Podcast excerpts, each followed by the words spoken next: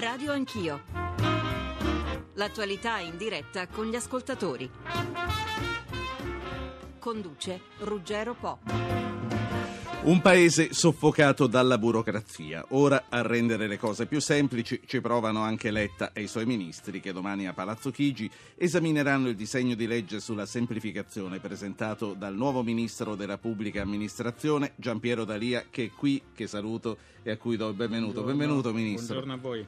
Buongiorno, sono molte le novità che lei stesso ci illustrerà. Poi questa puntata ci porterà nell'Irlanda del Nord, dove da ieri è in corso il G8 delle 3T, trasparenza, tasse e commercio, che in inglese si dice trade e diventa la terza T. Ed soprattutto su questo punto, sul libero scambio, che sono stati raggiunti obiettivi concreti. Già fra un mese il primo incontro tra le parti a Washington per un accordo Europa-Stati Uniti che dovrebbe riportare il baricentro degli scambi commerciali dal Pacifico all'Atlantico Atlantico ed è potenzialmente in grado di creare milioni di posti di lavoro. Quali le ripercussioni sul nostro Paese le valuteremo con il Vice Ministro per lo Sviluppo Economico Carlo Calenda nella seconda parte, seconda parte in cui poi parleremo di Siria, dell'incontro Putin-Obama, delle ripercussioni dello scandalo sullo spionaggio elettronico. Ministro, a noi mi faccio salutare anche l'economista eh, Luigi Paganetto, presidente della Fondazione di Economia di Tor Vergata. Professore, buongiorno. Buongiorno. Ministro Dalia, una domanda politica per cominciare perché la notizia che ha fatto rumore oggi è quella della dichiarazione di Silvio Berlusconi quando dice che il rapporto deficit-PIL con quello che il nostro paese dà all'Europa e quello che ne riceve, eh, se lo sfondiamo poi non è un dramma. Lei cosa ne pensa? Ma io penso che non vada enfatizzata, ma gli italiani eh, hanno fatto così tanti sacrifici in questi ultimi anni per uh, stare in Europa e per rendere credibile dal punto di vista finanziario il nostro paese, mi sembrerebbe un po' azzardato rimettere in discussione, sprecare tutto il lavoro e tutti i sacrifici che anche dal punto di, soprattutto dal punto di vista finanziario i cittadini italiani hanno fatto in questo periodo.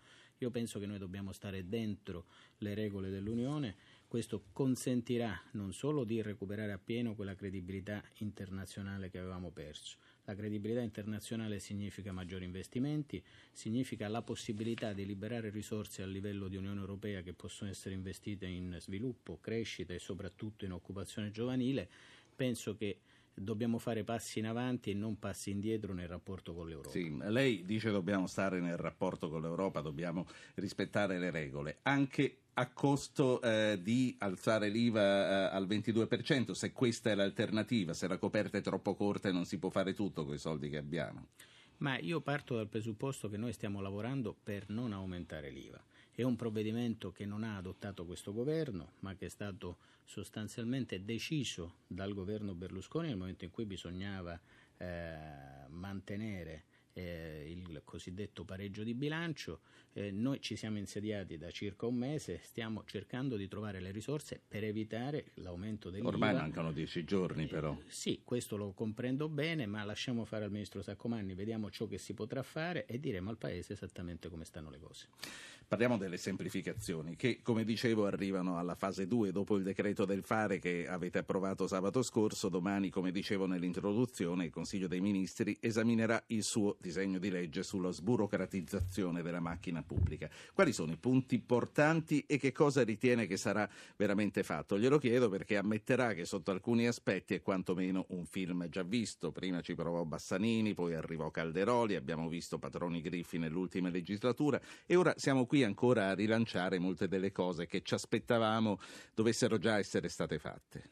No, eh, su questo mm, non c'è dubbio, nessuno ha ricette, diciamo così, eh, miracolose, eh, né io ho la presunzione di dire che queste che noi proponiamo siano tali.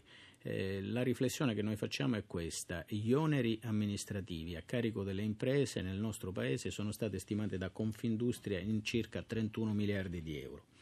Eh, le misure di semplificazione che sono state adottate in parte nel decreto legge del fare eh, e in parte saranno proposte al Parlamento con questo disegno di legge ordinario che dovremmo oh, licenziare nel prossimo Consiglio dei Ministri, sono misure che eh, riducono eh, gli oneri amministrativi a carico delle imprese. E quindi nel tempo eh, liberano risorse che le imprese in un momento di crisi possono destinare ad altro tipo di attività. Questo è il ragionamento. Quindi sono 31 miliardi buttati, diciamo no, adesso. No, non è così, non è che tutti gli oneri amministrativi che sostengono le imprese, il settore delle imprese nel nostro paese siano inutili. È chiaro che nell'ambito di questi oneri ve ne è una parte che possono essere risparmiati e il risparmio deriva da tagli alla burocrazia.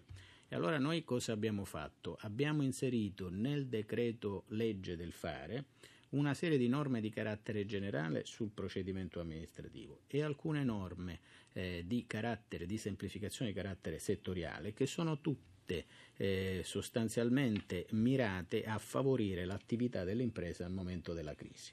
Ad esempio, noi abbiamo introdotto una norma che prevede l'indennizzo per l'impresa e poi se in via sperimentale ciò andrà bene anche per i cittadini nel caso di ritardo dell'amministrazione una sorta di multa, diciamo, sì. in senso Facciamo molto, un esempio. Chi, chi, è che paga la multa? Eh, la paga l'amministrazione e se eh, la responsabilità non è legata solo ed esclusivamente all'inefficienza dell'ufficio, ma è legata alla insipienza del funzionario, la paga poi attraverso la Corte dei Conti direttamente il funzionario.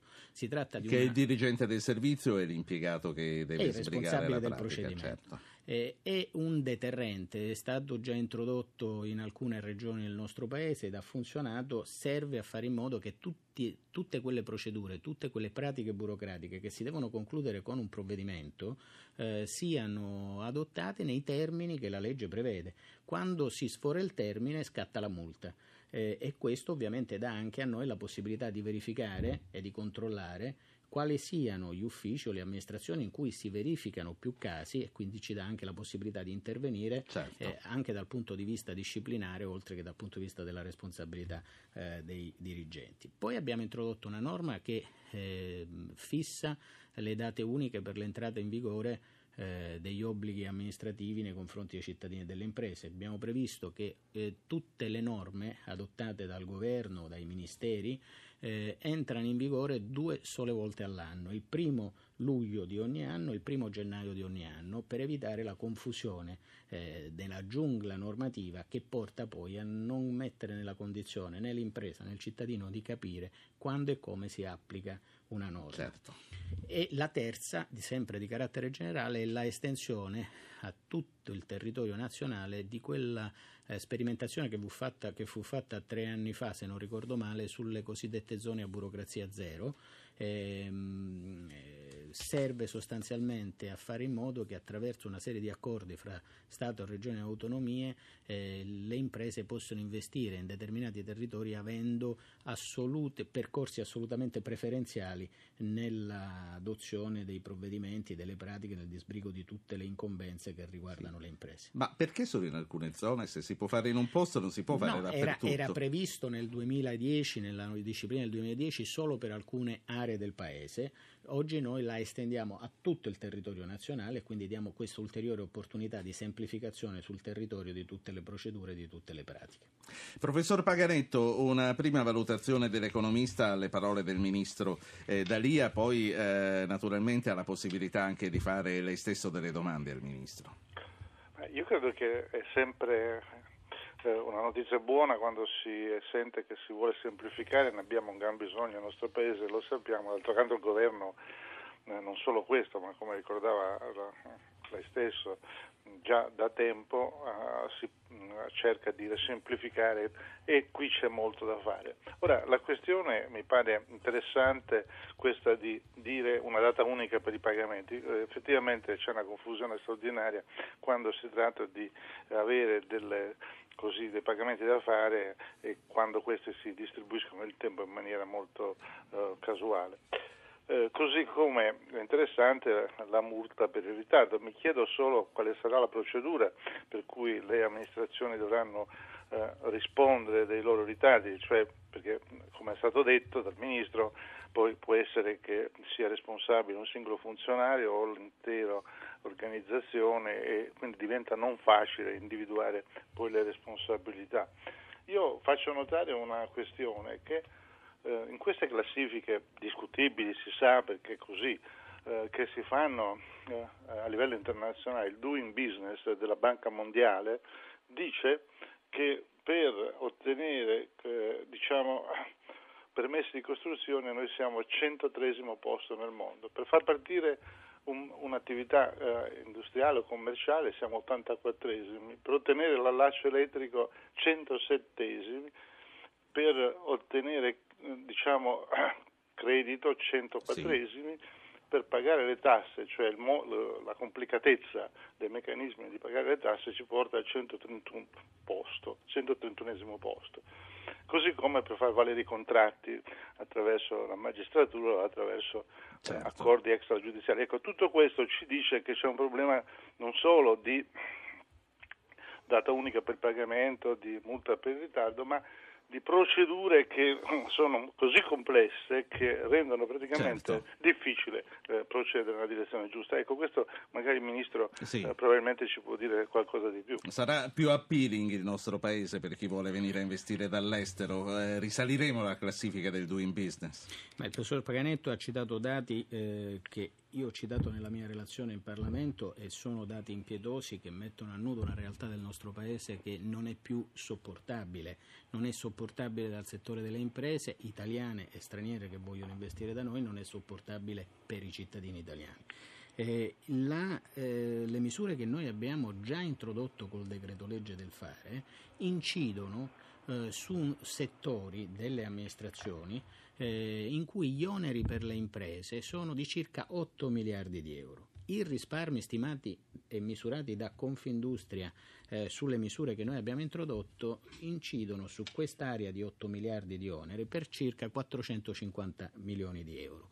E questo, il, il pacchetto di semplificazioni che dal punto di vista dell'agevolazione all'attività delle imprese è pari a quello che il governo Monti ha fatto col Semplifica Italia, che ha inciso sempre per oneri sulle, sulle imprese, eh, anche qui per circa 450 milioni di euro. Detto questo, eh, io penso che la vicenda dell'indennizzo, così eh, rispondo se, certo. puntualmente alle cose che molto opportunamente ha detto il professor Paganetto, la procedura è molto semplice in questo senso. Eh, la legge sul procedimento amministrativo prevede dei termini eh, entro cui bisogna adottare il provvedimento finale penale. Se questi termini vengono sforati scatta una sanzione automatica di 50 euro al giorno per, per il ritardo con una, eh, una previsione massima di 2.000 euro. Questa multa viene pagata dal, dal, titolare, dal dirigente responsabile, colui il quale esercita il potere sostitutivo sul funzionario che non ha adottato il provvedimento. Nel caso in cui non lo faccia, l'imprenditore in questa fase, ma prevediamo un periodo sperimentale di 18 mesi per poterlo estendere a tutti i procedimenti amministrativi, anche quelli che riguardano i singoli cittadini, perché ovviamente si tratta anche di un onere a carico del bilancio dello Stato eh, mica male, diciamo, se dovessero essere tanti eh, eh, i ritardi, e, mh, può eh, con una procedura semplificata far combinare la sanzione dal giudice. Quindi è un meccanismo che è eh, molto semplice, eh, che dura poco e che eh, serve da stimolo e da controllo eh, per fare in modo che eh, l'attività dell'amministrazione sia più responsabile di quella che non è oggi.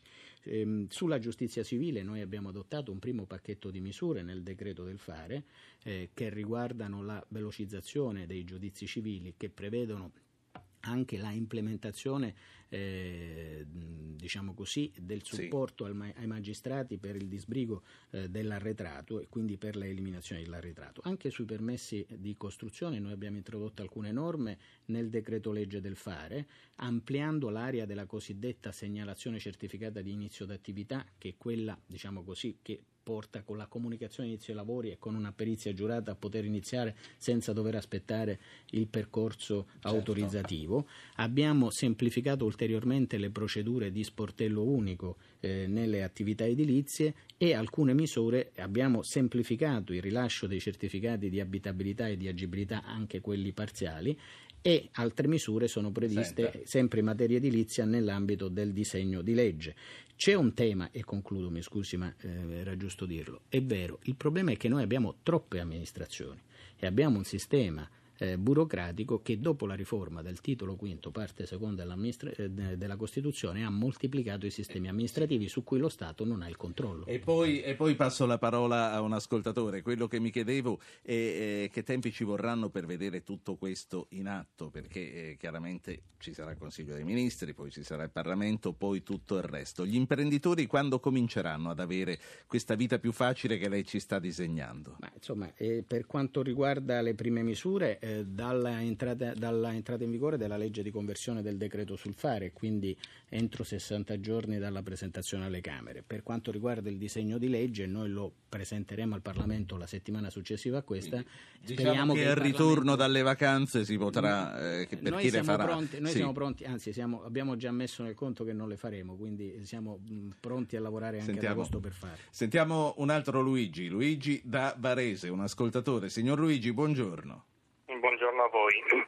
La mail questa volta, gioco forza, è un po' burocratica e non rientra nelle cinque righe canoniche, ma cercherò di essere sintetico subito. Ci sono ascoltatori che per sfuggire alla regola delle cinque righe mandano tre mail, non faccia così anche eh, lei. No, no, non Vada, arrivo Luigi. a tanto. Sì. No. Anche le poche leggi che hanno cercato di semplificare la burocrazia non trovano per il momento applicazione nel pratico quotidiano.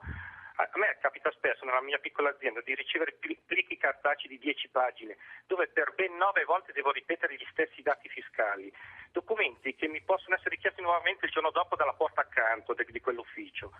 Se ricevo tutto poi in Word, a volte capita, non riesco a scriverci dentro, una lettera fa saltare a capo la riga, tabulazioni che saltano, è un disastro.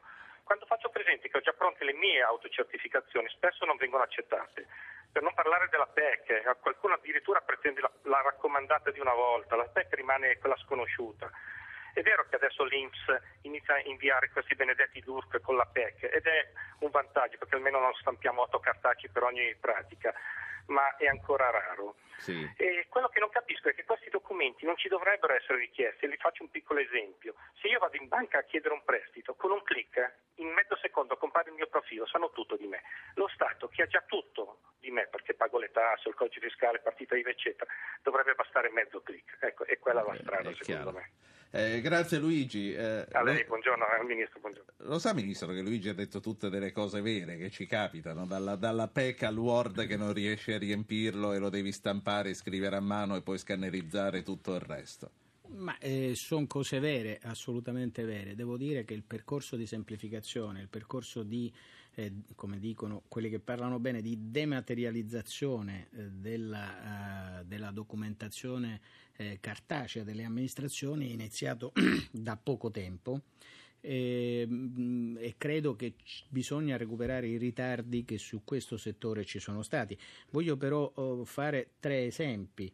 Eh, il primo è questo, nel decreto del fare noi ad esempio sul DURC di cui parlava il signore che è intervenuto prima abbiamo oh, raddoppiato la validità del DURC e abbiamo imposto che questo venga acquisito d'ufficio dall'amministrazione senza sottoporre all'onere della presentazione, del, del rilascio e della produzione le imprese per ogni tipo di attività connessa.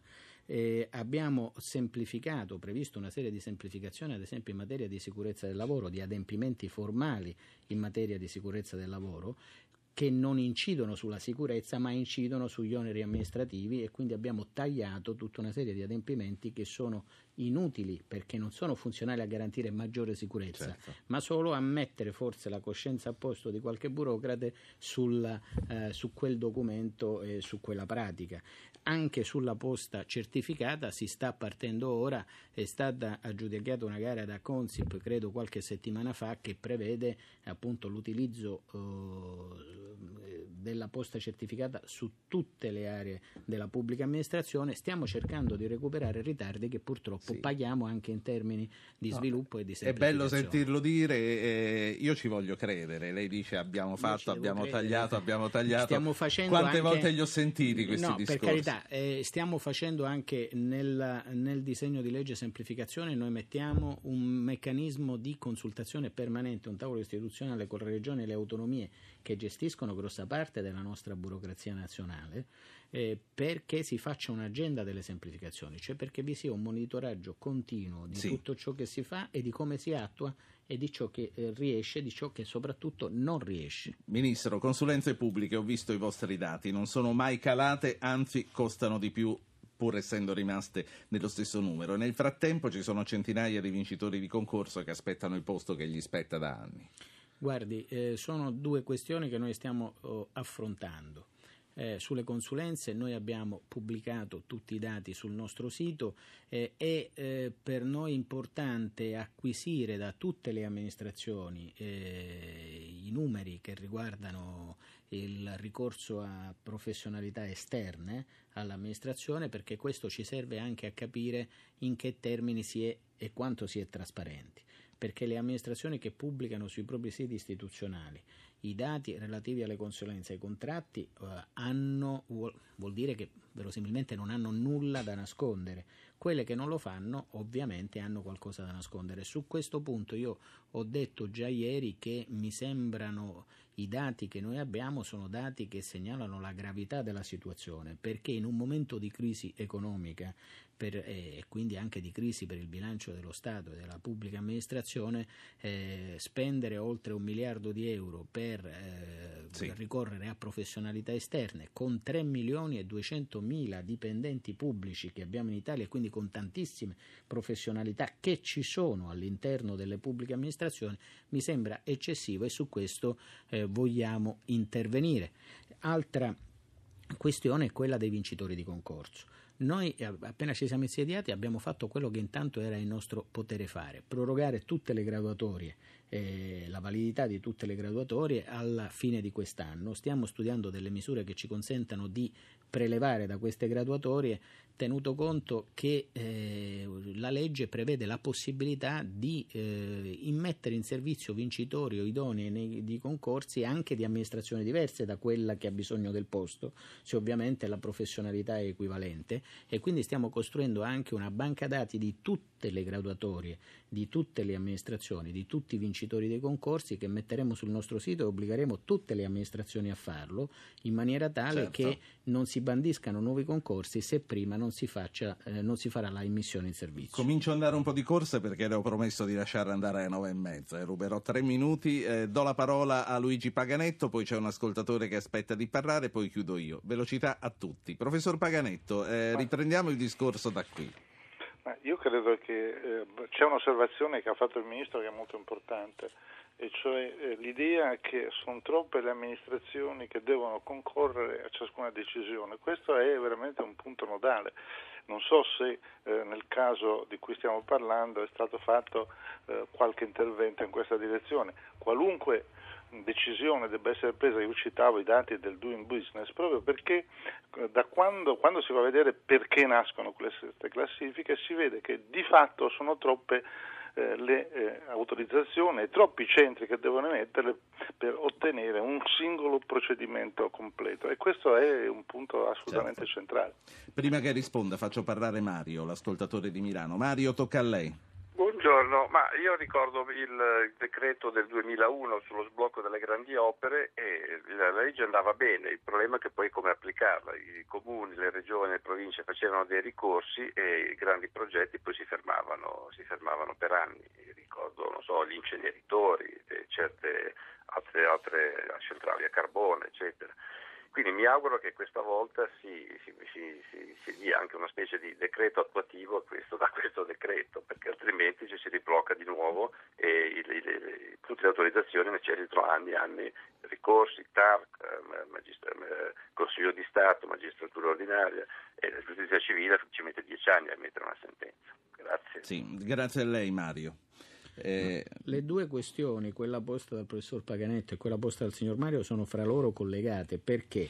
Che il problema nasce dalla uh, riforma costituzionale entrata in vigore nel 2001, eh, che ha trasferito poteri e funzioni amministrative eh, in maniera molto consistente alle regioni e alle autonomie locali, che hanno una loro autonomia anche nella gestione dei procedimenti amministrativi che sono di loro competenza. Tutto questo eh, consente allo Stato di intervenire solo sulle materie e quindi sui procedimenti amministrativi che sono di competenza esclusiva dello Stato e può intervenire sulle regioni e sul sistema delle autonomie attraverso un meccanismo, diciamo così, di moral suasion. Certo. E tutto questo ha aggravato i procedimenti e ha costretto le imprese e i cittadini ad, ad avere diversi livelli di interlocuzione istituzionale. Questo non va più bene noi stiamo lavorando, ma la riforma che dovrebbe essere fatta è quella che introduce nella Costituzione una norma che dice che i livelli essenziali di efficienza amministrativa le stabilisce lo Stato. Le regioni, il sistema delle autonomie possono intervenire per semplificare di più, non per complicare certo. di più. E il, l'esempio è quello che citava uh, il signor Mario, cioè la legge obiettivo che è stata approvata nel 2001 serviva a semplificare le procedure di raccordo fra lo Stato, le regioni e il sistema dei comuni per la realizzazione delle grandi opere. Non ha funzionato. Questo significa che ci deve essere un solo interlocutore, soprattutto quando sono in campo interessi strategici nazionali di particolare rilievo. Quindi, mh, tornando appunto all'esempio che faceva e quindi alla catena poi di ricorsi che si avviano ogni volta che si fa qualcosa di nuovo, avete messo in, in atto un meccanismo che possa proteggere da, da cose che comunque sono sacrosante quando la giustizia sta dalla tua parte? Ma eh, noi stiamo intanto cercando di intervenire sulle cose che dipendono da noi e quindi sulla semplificazione delle procedure che stanno in capo ai ministeri e alle amministrazioni statali. È chiaro che molto lavoro dovrà essere fatto, e questo è giusto, in tema di semplificazioni fiscali, infatti ne abbiamo già parlato col Ministro Saccomanni, su questo dobbiamo ovviamente accelerare perché ci sono procedure e adempimenti che sono insopportabili. E per quanto riguarda invece le regioni e le autonomie, abbiamo questo tavolo della semplificazione che serve a fare in modo che anche i provvedimenti che in sede centrale noi adottiamo, se sono utili come noi pensiamo, sì. possano essere adottati anche dalle regioni e dalle autonomie locali e su questo stiamo lavorando per rafforzare. Ma se non modifichiamo la Costituzione non potremo arrivare a quei risultati di cui Ministro, so, sono le nove e mezza, io sono un conduttore di parola e la lascio andare. Però Grazie. le voglio chiedere ancora Prego. una cosa. Ci sarà un modo per evitare che i fondi europei si incaglino nelle maglie della burocrazia restino inutilizzati come è sempre successo? Eh, ci sono, c'è il modo, mh, mm, su questo noi stiamo introducendo una norma che semplifica ulteriormente e accelera le procedure per l'utilizzo dei fondi dell'Unione Europea sta nel disegno di legge di semplificazione e prevede meccanismi molto più semplici anche per sostituirsi agli enti che sono inadempienti eh, rispetto all'obbligo che hanno di eh, spendere le risorse dell'Unione Europea. Ricordiamoci che la gran parte delle risorse che vengono dall'Unione Europea servono per la coesione eh, territoriale, significa per far crescere territori che si trovano in una condizione di svantaggio e quindi per metterli in una condizione di competitività. Si tratta di un obbligo comunitario e su questo è chiaro che stiamo rafforzando i poteri del governo centrale che anche per Costituzione ha per evitare che queste risorse non vengano utilizzate in un momento in cui invece vanno concentrate su alcuni obiettivi come quello della lotta alla disoccupazione giovanile. Un'ultima domanda politica al senatore Giampiero Dalia e non al ministro Giampiero Dalia. Futuro e tenuta della maggioranza con quello che si sta muovendo nel PD, nel 5 Stelle e tutto il resto. Siamo prossimi a un ribaltino. Ma guardi, io penso di no, io penso che non ci siano obiettivamente alternative a questo governo che sta facendo bene, nel senso che sta facendo ciò che può fare nella condizione di difficoltà in cui ci troviamo. Eh, penso che anche il vertice del G8 riconosca questo ruolo del governo e del Presidente del Consiglio Letta. Credo che ci siano tutte le condizioni, ad esempio, per portare avanti nei prossimi mesi un piano strategico per l'occupazione giovanile con la solidarietà e il sostegno dell'Europa e anche degli Stati Uniti. Credo che sarebbe un errore e una follia mettere in discussione tutto questo per qualche miope calcolo eh, politico. La lascio davvero. Allora, lei mi ha aiutato a entrare nel G8. Ringrazio Giampiero Dalia, Ministro per la Pubblica Amministrazione e la Semplificazione. Noi ripartiamo dopo la pubblicità dall'Irlanda del Nord con la nostra inviata Barbara Gruden. Lei, professor Paganetto, rimanga con noi perché c'è tanta economia da discutere. Sarà con noi anche Vittorio Emanuele Parsi, che è il direttore dell'Aseri dell'Università Cattolica di Milano e con lui si valuteranno le, eh, le conquiste o o le mancate conquiste sul fronte geopolitico. State con noi, ritorniamo subito dopo la pubblicità. E da Roma ci catapultiamo nell'Irlanda del Nord dove è cominciata la seconda e ultima giornata del vertice del, G8. Là c'è Barbara Gruden, la nostra inviata. Gruden, buongiorno. Sì, buongiorno a voi. Permettimi di salutare Vittorio Emanuele Parsi. Professore, buongiorno. Voi. Si parla di economia, ma si parla anche di Siria e non solo, ed è stato oggetto dell'incontro tra Putin e Obama ieri sera. Uh, lei, professor Paganetto, c'è ancora con noi per discutere sì, i progressi economici. Barbara Gruden, allora, il punto della situazione. Allora, il punto della situazione, come sappiamo la Siria è uno dei piatti forti di questo vertice, è stato affrontato dai presidenti russo e americano, Putin e Obama nel loro primo incontro da quando Putin è tornato al Cremlino nel maggio dell'anno scorso ed è stato un incontro tesissimo, si è visto proprio dalle immagini uh, dell'incontro stampa, erano, avevano entrambi il volto direi terreo. Um, erano molto nervosi, non, non si sono quasi neanche guardati, neanche un accenno di sorriso, solo alla fine quando Putin ha fatto un accenno alle loro passioni sportive, in qualche modo l'atmosfera si è sciolta, ma proprio per un attimo.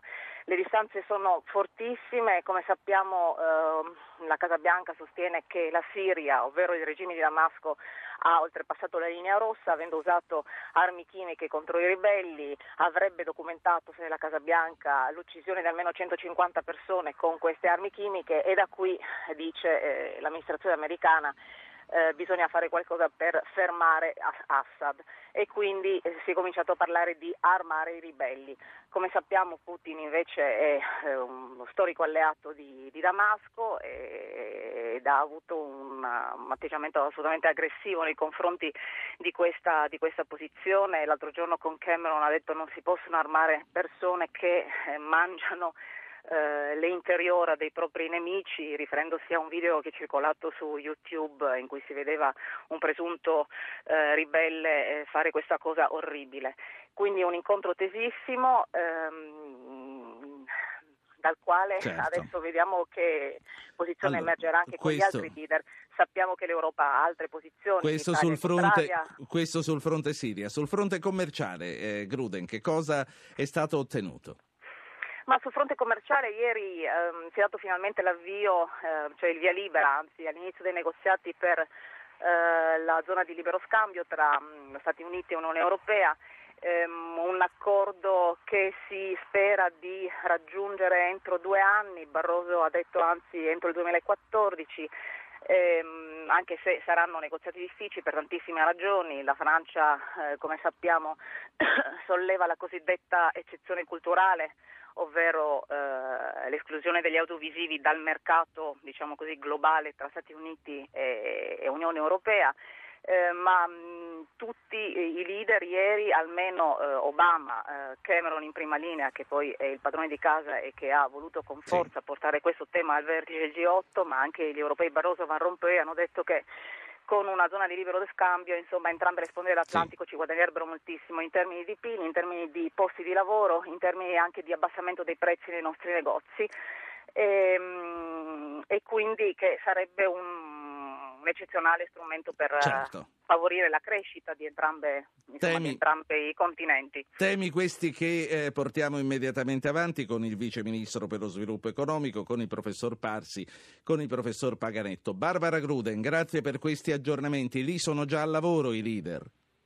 Lì sono già in lavoro, sì, fin dal primo mattino, fin dalle 7, mh, mm, è un vertice che dura pochissimo, è cominciato ieri dopo le 4 del pomeriggio mh, mm, irlandese. E quindi con tutte le cose e... che ci sono da fare non c'è tempo da perdere. Ore per dormire, tantissimi incontri bilaterali, e, insomma vediamo oggi pomeriggio che cosa ci dicono nel comunicato finale. Grazie alla nostra inviata Barbara Gruden. Professor Parsi, Barbara Gruden parlava di Putin come dello storico alleato e lo è di Assad e lo continuerà a essere senza se e senza senza ma.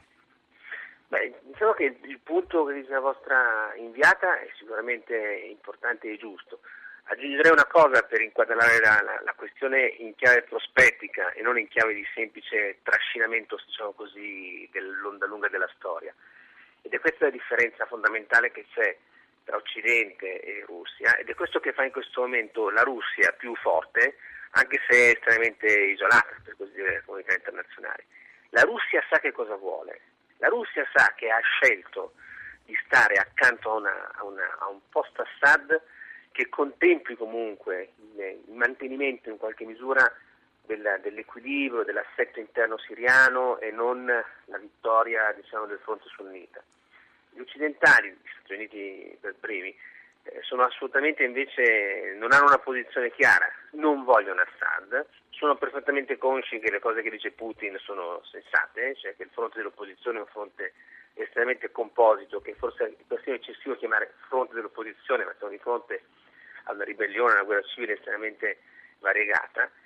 E quindi questo li fa deboli perché non hanno una preferenza chiara e quindi non sanno alla fine che cosa chiedere se non in qualche modo eh, ostacolare quello che fa il Cremlino. È un paradosso perché abbiamo, abbiamo il mondo per così dire, contro la Russia, ma la Russia, sapendo sì. che cosa vuole, può fare molto di più di quanto stiamo facendo noi. Professore, eh, Gruden ci parlava di un volto terreo. Noi eh, siamo abituati, forse per, una, per un'abitudine italiana, a pensare che questi si fanno la faccia cattiva in televisione e poi vanno a mangiare insieme. Allora, questo volto terreo è veramente segnale di una grossa tensione o, o un po' meno, secondo lei? È nel senso che, in questo senso sì che la storia conta, c'è una lunghissima tradizione che rimonta addirittura ai tempi pre-sovietici dei rapporti tra il perozarista e l'Inghilterra, che era quella che possiamo dire era la superpotenza globale prima degli Stati Uniti nel corso dell'Ottocento, di denuncia di un doppio peso, di, una, di, una, di, un'ipocrisia, di una retorica occidentale che è sempre orientata ai tempi alla libertà ai diritti nazionali, poi alla democrazia, poi ai diritti dell'uomo e via discorrendo, e una prassi occidentale che è estremamente più cinica e attenta ai propri interessi. Quando questa cosa, come in questo momento, sembra emergere molto fortemente ed emerge molto forte proprio perché l'Occidente è confuso e non sa veramente cosa vuole, quindi racconta innanzitutto a se stesso qualche cosa per autoconvincersi, questo sì, sì. che provoca l'irrivedimento russo. Professore, allora abbiamo la linea con eh, il Vice Ministro allo Sviluppo Economico. Ascoltate eh, sia lei sia eh, Paganetto le valutazioni sull'accordo commerciale del Vice Ministro Carlo Calenda. Vice Ministro Calenda, buongiorno. Buongiorno. Vice Ministro, per Barack Obama quello sul libero scambio è un accordo da centinaia di migliaia di posti di lavoro. È troppo ottimista il Presidente americano?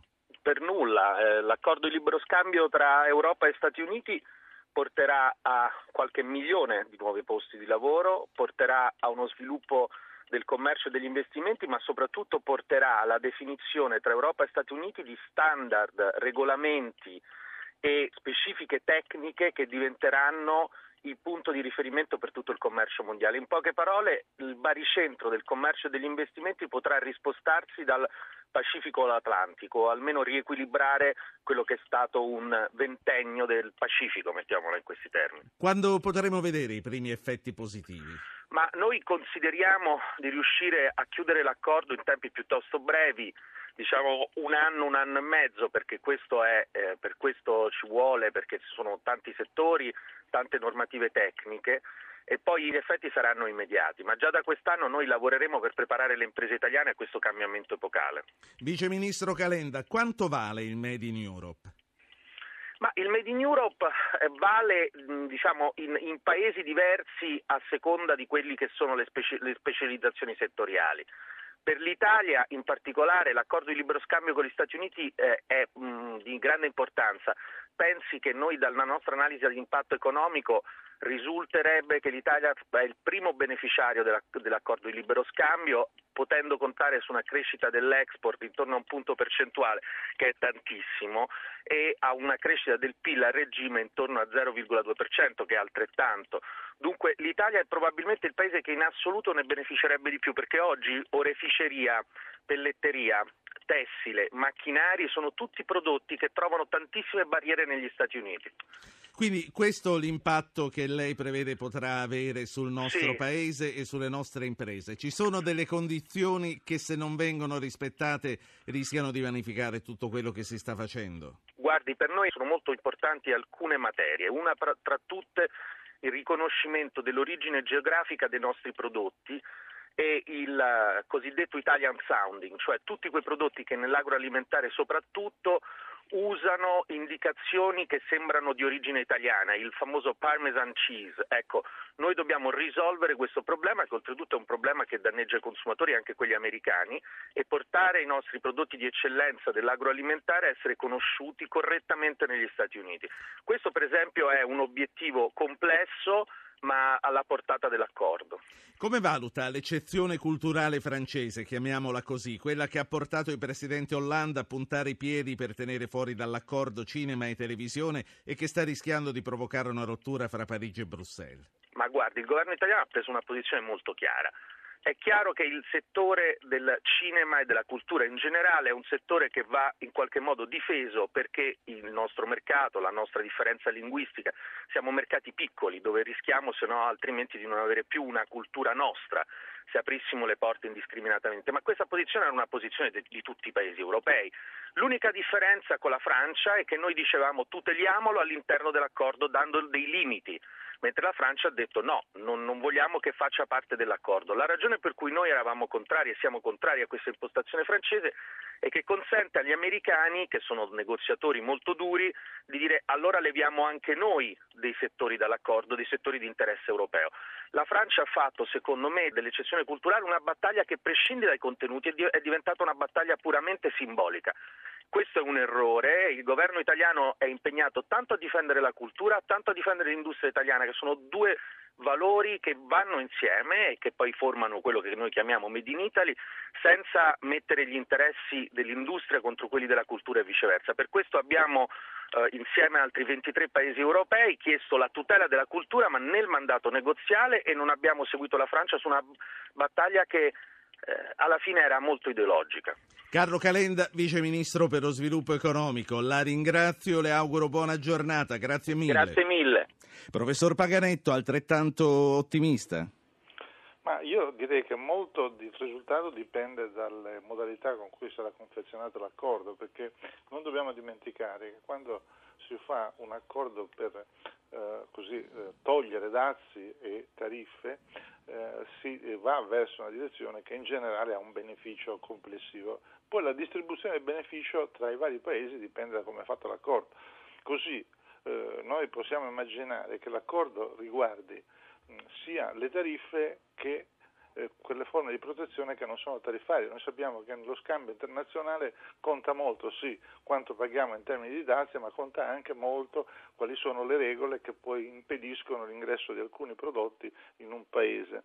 Vale per tutto, che so io, l'esempio dei nostri eh, latticini insaccati che trovano non tanto problemi di dazio o non certo. solo problemi di dazio, ma problemi proprio di definizione della loro importabilità negli Stati Uniti. Allora qui eh, è in discussione la modalità con cui si farà questo accordo e a secondo di questa modalità cambieranno fortemente i vantaggi per il nostro Paese. Eh, se questo eh, accordo includerà anche le parti non tariffarie, allora avremo un beneficio molto maggiore. Eh, professor pa- Parsi, eh, lei come valuta questa eccezione culturale francese? Hanno ragione i francesi a volere tenere fuori da questo grande accordo libero la cultura, gli audiovisivi, il loro cinema? Intanto dobbiamo sempre ricordare che certo ogni paese difende la cultura e, la sua manifattura, però poi in termini di, di, di volumi e di, di, rilevanza nel mondo dobbiamo prendere atto che tutto quello che è la francofonia nella, nella produzione culturale di qualunque tipo ha un PIL, per così dire, che non è quello dell'italofonia. E contemporaneamente dobbiamo tenere conto che per noi il settore manifatturiero ha una rilevanza che non ha più ormai in Francia. Quindi queste cose, quando guardiamo alla Francia, non possiamo liquidarle come una forma di, di, di sciovinismo o di, o, o di, grandeur, ma è una politica pluridecennale che la Francia, che rimonta ai tempi di De Gaulle, per così dire, quindi immaginarsi che la Francia possa facilmente abdicare su questo è, naif, cioè, è chiaro che questo è un interesse nazionale. Bisogna però cercare di fare in modo appunto che anche questo sia inserito in un quadro complessivo. Allora anche su questo credo che, come diceva prima il professor Paganetto, anche su questo esistono delle barriere per così dire non tariffarie. Il problema è che se noi chiediamo la, l'abolizione delle barriere non tariffarie appunto che riguardano per esempio il modo in cui si fa la mozzarella, perché è il modo in cui poi alla fine ti impediscono di esportarla, gli americani non devono essere messi nelle condizioni di, chiedere, eh, di non poter chiedere abolizione di barriere non tariffarie nei confronti dei prodotti culturali. Quindi su questo ci segue una trattativa complessa e credo che però vada triangolata rispetto all'altro grande problema, perché appunto è difficile dire quanti posti di lavoro arriveranno da questo, perché questo è giustissimo, le modalità concrete con cui, con cui può essere scritto l'accordo sì. faranno la differenza. Ma è importante che vada triangolato anche rispetto all'altra grande questione su cui stiamo cercando l'alleanza con gli Stati Uniti, che è vitale sia per noi che per loro, che è la questione, la questione di tutto quello che riguarda l'elusione fiscale, l'evasione fiscale, i paradisi fiscali. Se mettiamo in contesto tutte queste tre dimensioni, certo. allora possiamo trovare un accordo che sia complessivamente soddisfacente per tutti e a quel punto per ognuno cercare di portare a casa maggiore, il migliore risultato per se stesso. Io eh, do il benvenuto anche al professor Alberto Quadro Curzio, economista, vicepresidente dell'INCEI. Professore, buongiorno. Eh, buongiorno, buongiorno. Prima di dare la parola però volevo commentare con il professor Parsi una notizia che è uscita da qualche minuto che non ho ancora commentato che riguarda la Turchia. Sappiamo che il fotografo italiano è stato liberato, lo ha detto la famiglia, non sappiamo al momento molto di più. Eh, Turchia, professor Parsi, a che punto siamo? La Turchia mi sembra sul, sull'orlo di una svolta autoritaria che se dovesse passare sarà probabilmente irreversibile ci ritroviamo con un sistema che potrebbe diventare un regime sempre più carente in termini di diritti di libertà e di esercizio concreto della democrazia, né più né meno di quando ad Ankara sostanzialmente i militari avevano un ruolo di garanti, guardiani, intervenienti nel, nel, nel circuito politico. Ad Erdogan va chiarito che se va avanti in questa situazione la Turchia sarà fuori perennemente da qualunque possibilità di adesione all'Europa e io credo che a questo punto poi se Erdogan dovesse continuare sulla strada autoritaria bisognerà iniziare a prendere in considerazione anche la possibilità di sospendere alcune delle condizioni di cui la Turchia gode da molto tempo nei, nei confronti dei paesi dell'Unione Europea dal punto di vista della, diciamo degli accordi. Motivo, motivo di grande imbarazzo per l'Unione Europea e anche per il nostro Paese. Anche per l'Italia, però purtroppo non, non possiamo lunedì, mercoledì e venerdì auspicare una, una, politica estera comune, occuparci della Siria, chiedere lo spostamento verso appunto un mondo più integrato, una governance globale e martedì, giovedì e sabato guardare i certo. conti della serva e vedere come, cosa ci conviene sull'immediato. Sì, si è dimenticato la domenica, ma ci sono molte altre cose. Sentite, professor, Qua- professor Quadrio, io sì. vorrei anche da lei una valutazione eh, sull'accordo di libero scambio che è stato eh, avviato al G8 che è in corso nell'Irlanda del Nord. Lei crede che veramente ci siano le condizioni per rispostare il baricentro dal Pacifico all'Atlantico, come si augurava e come è praticamente sicuro il viceministro Calenda? Ah, guardi, eh, mi pare che sia prematuro fare una valutazione di questo ribilanciamento, anche perché il punto centrale del ribilanciamento stesso rimane sempre quello degli Stati Uniti e sappiamo da una lunga esperienza che gli Stati Uniti dal punto di vista delle politiche commerciali internazionali eh, sanno molto bene difendere e promuovere quelli che sono i loro interessi. Naturalmente lo fanno sempre con garbo, selettivamente e via discorrendo, ma ciò non toglie che li sappiano difendere con molto vigore. Detto questo è, un buon, è una buona notizia, vedremo se produce degli adeguati risultati, ma ci vorrà parecchio tempo. L'Europa è eh, la parte attualmente meno forte anche perché vive una recessione ormai da sei anni in termini medi, non ha, come tutti sappiamo, un governo adeguato all'altezza delle grandi sfide e quindi è un ribilanciamento che parte con delle posizioni sì. sbilanciate e dunque tutto ciò che parte con posizioni sbilanciate difficilmente porta dei risultati a breve termine a meno che una delle parti diventi la parte cedente, il che certamente non sarebbe auspicabile. Io, eh, professore, ringrazio per questo commento. Io so che lei si trova su un treno in movimento, Infatti, abbiamo avuto qualche difficoltà anche nella, nel, nel, collegamento. Io la ringrazio di questo collegamento grazie. e alla prossima. Un, grazie. grazie. a lei. Allora, vorrei tornare nella parte finale. Intanto saluto Gavino Moretti, eh, l'altro inviato del giornale radio nell'Irlanda del Nord. Moretti, buongiorno.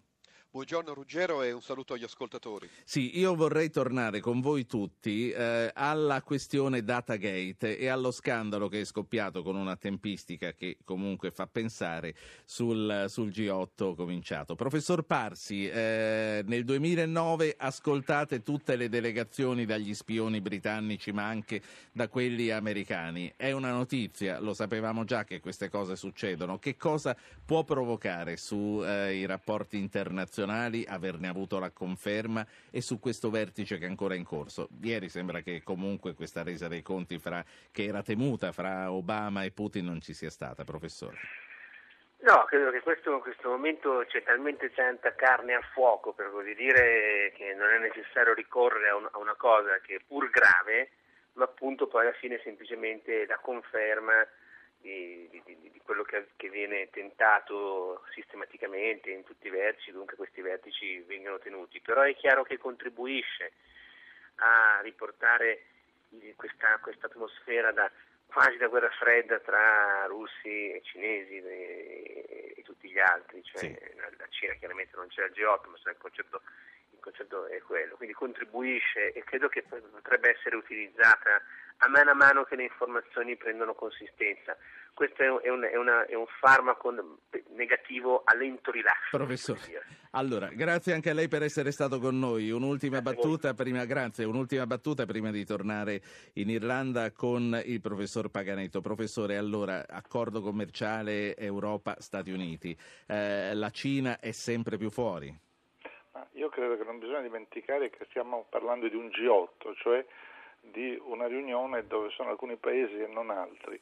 E non bisogna dimenticare un altro aspetto, che lo sviluppo del commercio mondiale in questi anni è andato sempre più uh, spostandosi come centro di gravità verso il Pacifico. È chiaro che questo può rappresentare un segno di eh, riequilibrio, ma anche un segno di interesse degli Stati Uniti nel momento in cui riprende la loro economia a trovare tutte le strade, compresa quella degli scambi con l'Europa, per eh, fare quello che mi pare è necessario per loro, cioè alimentare la crescita. Ma i cinesi staranno a guardare, professore? E questo è il punto che cercavo di segnalare, cioè eh, i cinesi chiaramente nel prossimo G20, quando loro saranno invece all'interno, naturalmente proporranno la loro posizione e questo è qualcosa di cui occorre tener conto perché la trattativa non si chiude qui. Saluto anche lei, Luigi Paganetto, economista, presidente Fondazione Economia Università Tor Vergata. Grazie professore. Gli ultimi due minuti per Gavino Moretti sul punto della situazione e anche sul punto politico. Non si è parlato eh, in tutta questa trasmissione di, del ruolo che ha avuto l'Italia e del debutto in G8 di Enrico Letta. Moretti. Sì, diciamo che il debutto è andato bene per Enrico Letta perché la proposta italiana di mettere il lavoro tra i primi argomenti è stata accolta dal Presidente degli Stati Uniti Obama che ieri anche a sorpresa per, per i vari staff l'ha fatta propria. Nell'intervento al tavolo informale dei G8 Obama ha fatto riferimento alla necessità di affrontare l'emergenza disoccupazione, altrimenti ha detto è lo stesso tessuto sociale di un paese che viene danneggiato. Quindi eh, il Premier Letta si è trovato un alleato non da poco insomma, al tavolo del G8. Nella partita italiana che guarda al Consiglio europeo eh, di fine mese per strappare una linea forte a favore della lotta alla disoccupazione giovanile, questo, questo può contare perché eh, è un successo diplomatico innegabile. Volevo anche fare comunque un riferimento, avete parlato molto di politica sì, estera. Abbiamo 60 secondi prima della sigla. Nell'incontro che è andato bene sono emerse comunque delle differenze nell'incontro tra Letta e Obama proprio sulla Siria, perché l'Italia è invece allineata con l'Europa, con la Germania, sul no alla fornitura di armi ai ribelli e sul maggiore coinvolgimento della Russia. Russia che è presente a questo G8 e che ha un suo ruolo da giocare, lo giocherà anche al G20 di San Pietroburgo, non a caso appunto San Pietroburgo città importante per Putin. Quindi tra una Russia per Assad, tra gli Stati Uniti che eh, propongono di armare i ribelli, ribelli, Italia e Europa hanno una posizione intermedia, è questo che mi stai dicendo? Intermedia di mediazione, di coinvolgimento della Russia per arrivare a un governo di unità nazionale o una immediata cessazione delle ostilità per arrivare a una gestione più pacifica della situazione, non a una soluzione libica per intenderci. Purtroppo eh, ti interrompo per quanto riguarda Radio Anch'io, ti risentiremo più avanti con Lorenzo Opice in start e sentiremo le corrispondenze tue e di Gruden nel corso dei giornali radio dell'intera giornata. Gavino Moretti, buon lavoro anche a te. A noi, voi, buon lavoro. Noi ci fermiamo qui e l'appuntamento come sempre è per domani alle 9 subito dopo il GR1.